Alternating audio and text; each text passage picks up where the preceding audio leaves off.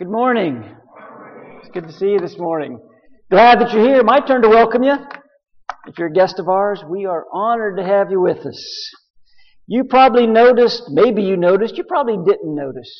When you walked in the auditorium this morning, the banners that were there, kind of indicating a new sermon series. If you didn't see it on the banners, you probably saw it in your bulletin. You probably didn't see it in your bulletin. Not everybody reads the bulletin. The new sermon series that we're beginning today. If nothing else, you probably see it on the screen. That we are beginning a new sermon series today that I'm calling Will the Real Jesus Please Stand Up?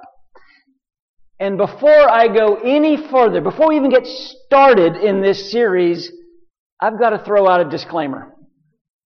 Several weeks ago, I was talking to my daughter Maggie and she was asking me about, you know, things coming up and what I was doing, what I was working on. I said, well, I'm, I'm kind of working on a new sermon series. I want to go through the, the sayings of Jesus, the I am sayings of Jesus.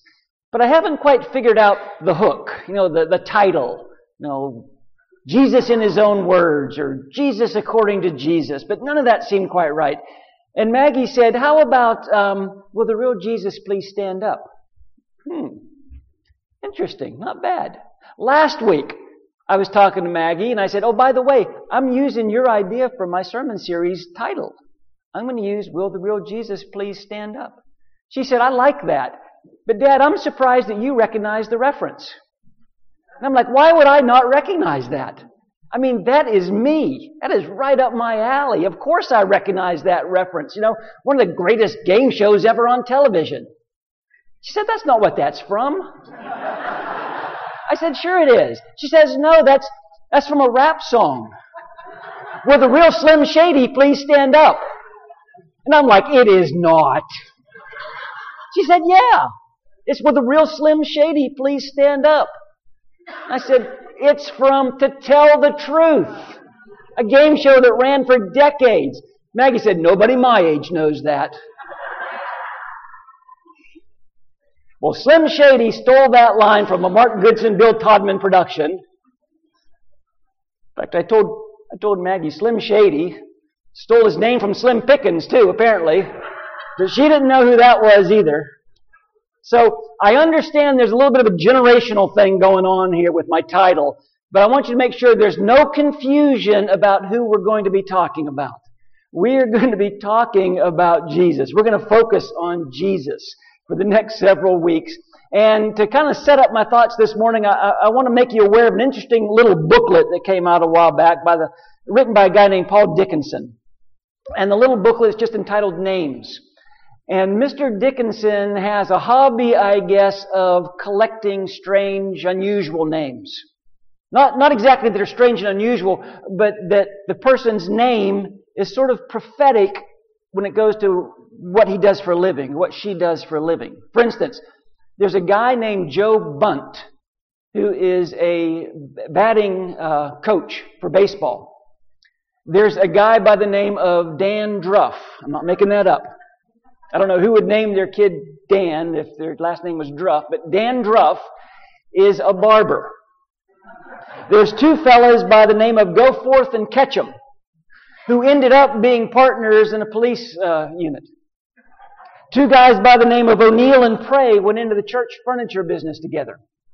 And then there's a whole section of this book that talks about doctors' names. Kind of the good and the bad of doctors' names. Some of them were pretty hard to maybe live up to. For instance, names like Dr. Brilliant, and Dr. Abel, and Dr. Fix, and Dr. Heal. And then there was a few that were a little bit scary, like Dr. Lance, and Dr. Probe, and Dr. Hack. There's even somewhere in America a Dr. Klutz. Spelled differently, but it's pronounced Klutz. Now, who, who are you seeing tomorrow for your surgery? Yes, I'm seeing Dr. Klutz tomorrow. I don't know, I might change my name if I was that guy. Might change my doctor if I, he was my doctor. But uh, our identity is important, right? We understand that. Who we are and what we are is important. Proverbs 22 tells us a good name is more desirable than great riches, to be esteemed better than silver and gold. Our identity matters. And it's not going to surprise any of you that the fastest growing crime in America is identity theft. I saw a statistic that said in 2017, last year, over 15 million Americans were the victims on some level of identity theft with a cost of over $16 billion. And those numbers are only going up. It is important to guard your identity. It always has been. We're going to spend the next several weeks looking at the identity of Jesus. I mean, if Christianity is all about Jesus, then we want to know about Jesus, right? I want to know the real Jesus. Isn't that what Paul said in, in Philippians 3? We, we, we just sang it. I want to know Christ. Paul said, I want to know Jesus. I want to know Christ and the power of His resurrection. I don't have to tell you that there are a whole lot of perceptions about who Jesus is and what Jesus is about. There's a whole lot of opinions out there about who the real Jesus is. In fact, if you talk to 10 people, you might get 10 different opinions about who the real Jesus is. But the focus of this series is not going to be on what anyone else says about Jesus. It's not going to be about anyone else's opinion of Jesus. We want to look at the words of Jesus. If we're going to talk about the real Jesus, then let's listen to the real Jesus. So go ahead and open up your Bibles to John chapter 6. You're going to need your Bibles today. Some of these verses are going to be on the screen, but there'll be several that aren't. So if you got your Bible, I hope you do. Open it up to John chapter 6. John is a very unique gospel. I love the gospel of John. Eight different times in John's gospel, Jesus is going to make the statement, I am something. And he fills in the blank. I am, and sometimes he uses a metaphor, sometimes he doesn't. I am the light of the world. I am the good shepherd. I am the way, the truth, and the life. I am the vine. And in the sixth chapter of John, Jesus tells a group of people, I am the bread of life. And that's where we're going to begin this series this morning. Jesus' statement, I am the bread of life. What did he mean by that statement? Where did it come from? And what's it mean to us? It's an interesting analogy. We're going to take a look at that statement this morning and see what Jesus, the real Jesus, says about himself. But before we actually get to the text, I got to tell you, if you don't understand the context of this conversation, the statement that Jesus makes really doesn't make very much sense. John chapter 6 opens with Jesus performing a miracle. In fact, the only miracle recorded in all four Gospels, except with the exception of the resurrection, Jesus feeds 5,000 people with just a handful of bread and a couple of fish. It's the only miracle that all four Gospels record.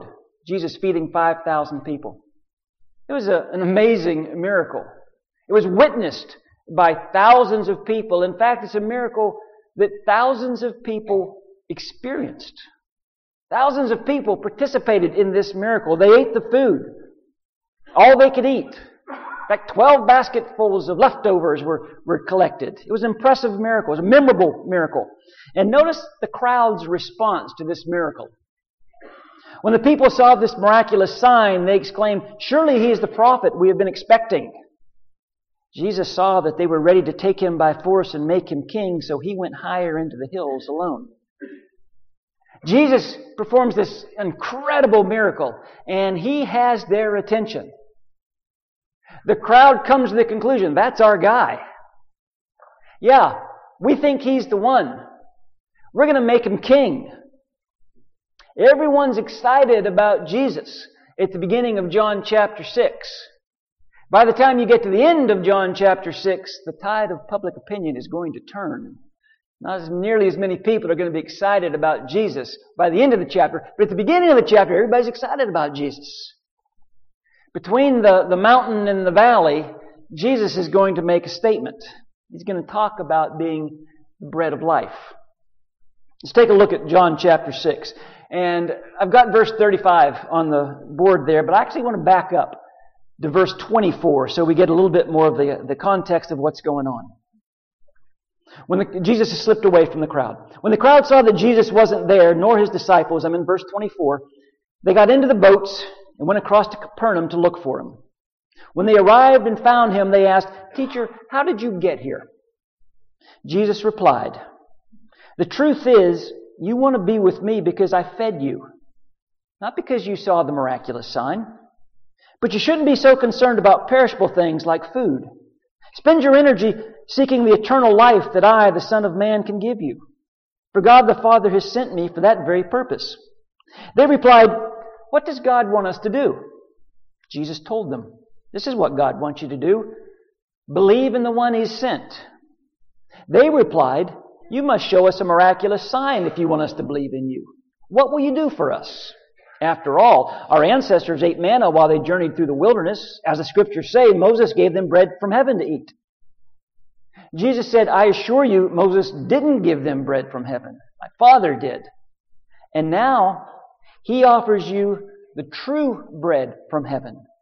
The true bread of God is the one who comes down from heaven and gives life to the world. So they said, Give us that bread every day of our lives. Then I've got verse 35 on the screen. Jesus replied, I am the bread of life. No one who comes to me will ever be hungry again. Those who believe in me will never thirst. Jesus makes that very famous statement, I am the bread of life. And as we consider Jesus' claim, I want to take a look at what he says, but I also want to take a look at the people that hear what he has to say. There are several subgroups in the audience that day as Jesus makes this statement. I think there's some lessons that we can learn from the different groups that are hearing Jesus speak. And the first group is the give me group. This group is looking for political solutions. They're, they're looking for free handouts. They see Jesus as the latest and greatest gravy train. Just, just give us. Just give us. We like this. Yeah, we're going to hang out with you for a while. You know, free bread, free fish. Yeah, we're going to hang out with you, Jesus. In fact, we'll get that little boy to bring, you know, chicken fingers tomorrow in his lunch. Now, what could you do with that?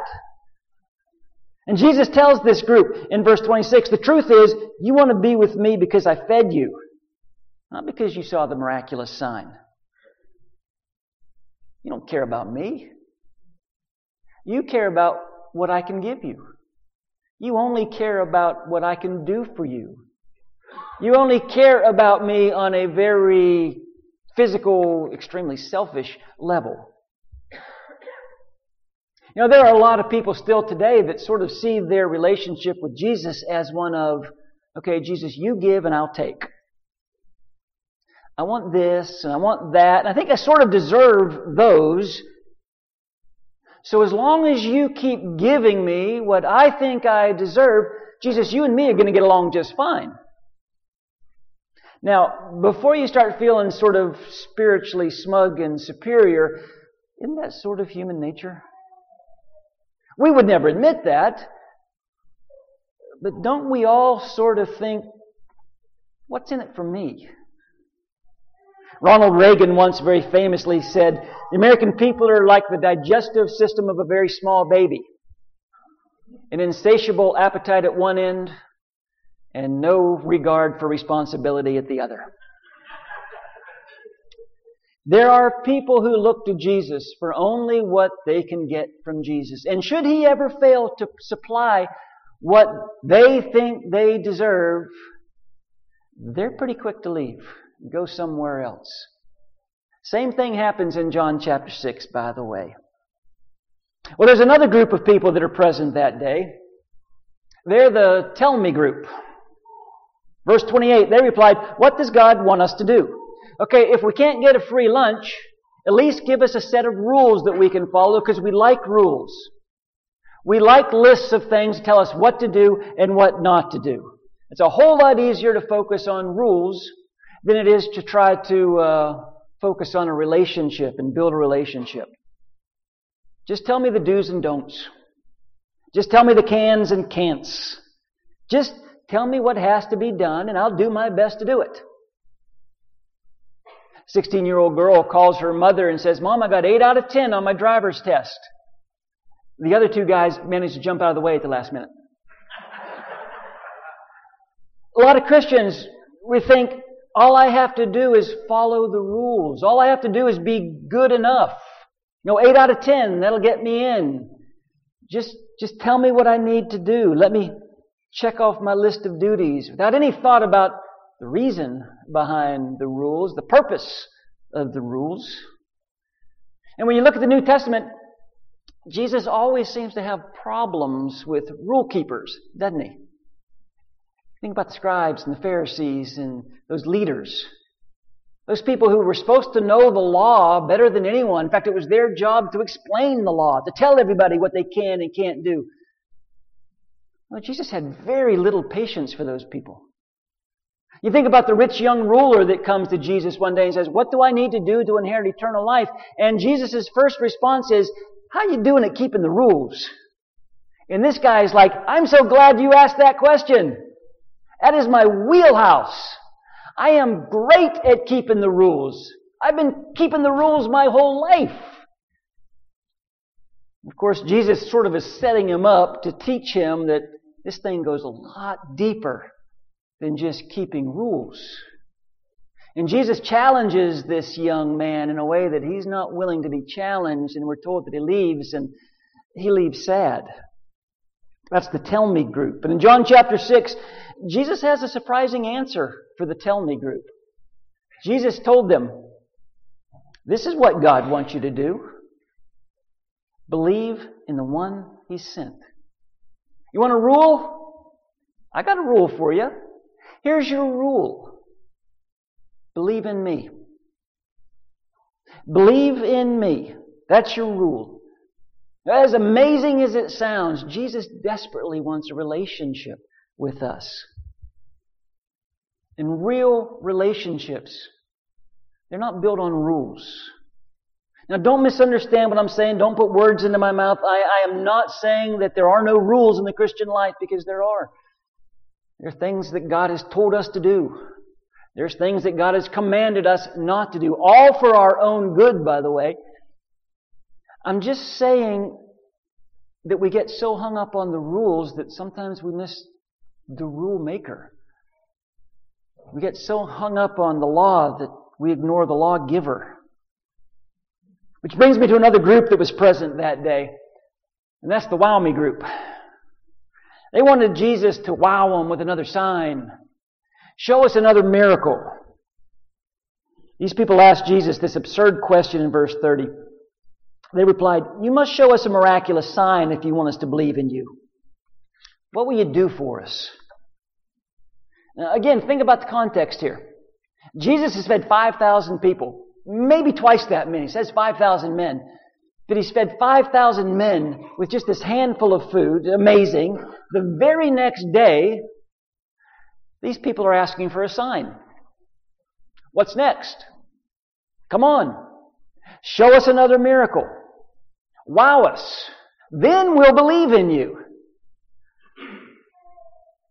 It's really easier than you might think to slip into that mindset today, even.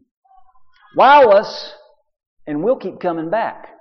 Wow us, and we'll pay attention. Bore us, and we're going to look for something else a little bit more exciting. Forget about actually understanding God's Word. Forget about the, the discipline that's involved in spiritual growth. I just want to go from mountaintop to mountaintop. No valleys. I, I just want you to wow me. Now, I'm not saying that as an excuse to be boring. Uh, I, I would never argue that the Lord's church should be boring or tiresome or tedious. Quite the opposite. I think the Christian life is the most exciting life on the face of the earth. And personally, I think worship should be exciting. I think it should be joyful. I think it should be moving. But if all we look for is the rewards and no responsibility, we're missing it. We're missing what Jesus is trying to teach us and tell us and give us. We're missing the real relationship that Jesus wants to have with us. We'll just be disappointed. Well, by the time you get to the end of John chapter 6, the give me people are gone. The tell me people aren't listening anymore. The wow me group has moved on. In fact, verse 66 says at this point, many of his disciples turned away and deserted him. Big crowd at the beginning of the chapter, not such a big crowd by the end of the chapter. So who's left? Who's left by the time we get to the end of this chapter? Really just the filmy crowd. I've got verse 35 on the screen there again. Jesus replied, I am the bread of life. No one who comes to me will ever be hungry again. Those who believe in me will never thirst. Let me keep reading a little bit further. But you haven't believed in me even though you've seen me. However, those the Father has given me will come to me and I will never reject them. For I've come down from heaven to do the will of God who sent me, not to do what I want. And this is the will of God, that I should not lose even one of all that He's given me, that I should raise them to eternal life on the last day. For it's my Father's will that all who see His Son and believe in Him should have eternal life. It's my Father's will that all who see His Son and believe in Him should have eternal life, that I should raise them at the last day. Jesus says, I am the bread of life. No one who comes to me will ever be hungry again. The only people left by the time we get to the end of John chapter 6 is that group that just very simply and very humbly says, Jesus, would you fill us? Look at verse 66. At this point, many of his disciples turned away and deserted him. Then Jesus turned to the twelve and asked, Are you going to leave too? Simon Peter replied, Lord, to whom would we go? You alone have the words that give eternal life. We believe them, and we know you're the Holy One of God. Peter understands what most of the crowd completely missed. The, the apostles weren't there for fish sandwiches, and the apostles weren't there to see a revolt led against Rome. They're not there for a new set of rules that they have to follow. They're not there for a Jesus pep rally or another miracle crusade. They are there because they believe. In fact, Peter says, We know you are the Holy One. We know you are sent from God. You are the Messiah. You are the Christ. We believe you are the bread of life. Psalm 16:11 says, "You've made known to me the path of life. You will fill me with joy in your presence and eternal pleasures at your right hand." Question as we close. Had you been in that group that day, that crowd, which group would you have identified with? The give me crowd? The tell me crowd? The wow me crowd? Or the fill me crowd? By the way, you are in a crowd today. what are you doing here? Who are you identifying with? Why did you come? I just came to get what I could get. I just want me, me, me. Give, give, give. And I'm going to take, take, take. Now just tell me the rules. Tell me what to do this week. Tell me how good I have to be to be good enough. No, I want to be moved. I want to be, next, this week has to be better than last week. Or are you here to be filled? Are you here because the real Jesus is the bread of life? The real Jesus who said, No one who comes to me will ever be hungry again. Had you been in the crowd that day, would you have been hungering and thirsting to be filled with the bread of life? You're in a crowd today. Are you hungering and thirsting to be filled with the bread of life? Because that's who the real Jesus is. We've got a song that we're going to use as a song of encouragement this morning. If we can help you, pray with you, help you in any way, minister with you and to you, there'll be some people here at the front of the auditorium if you'd meet us there. Let's stand and sing.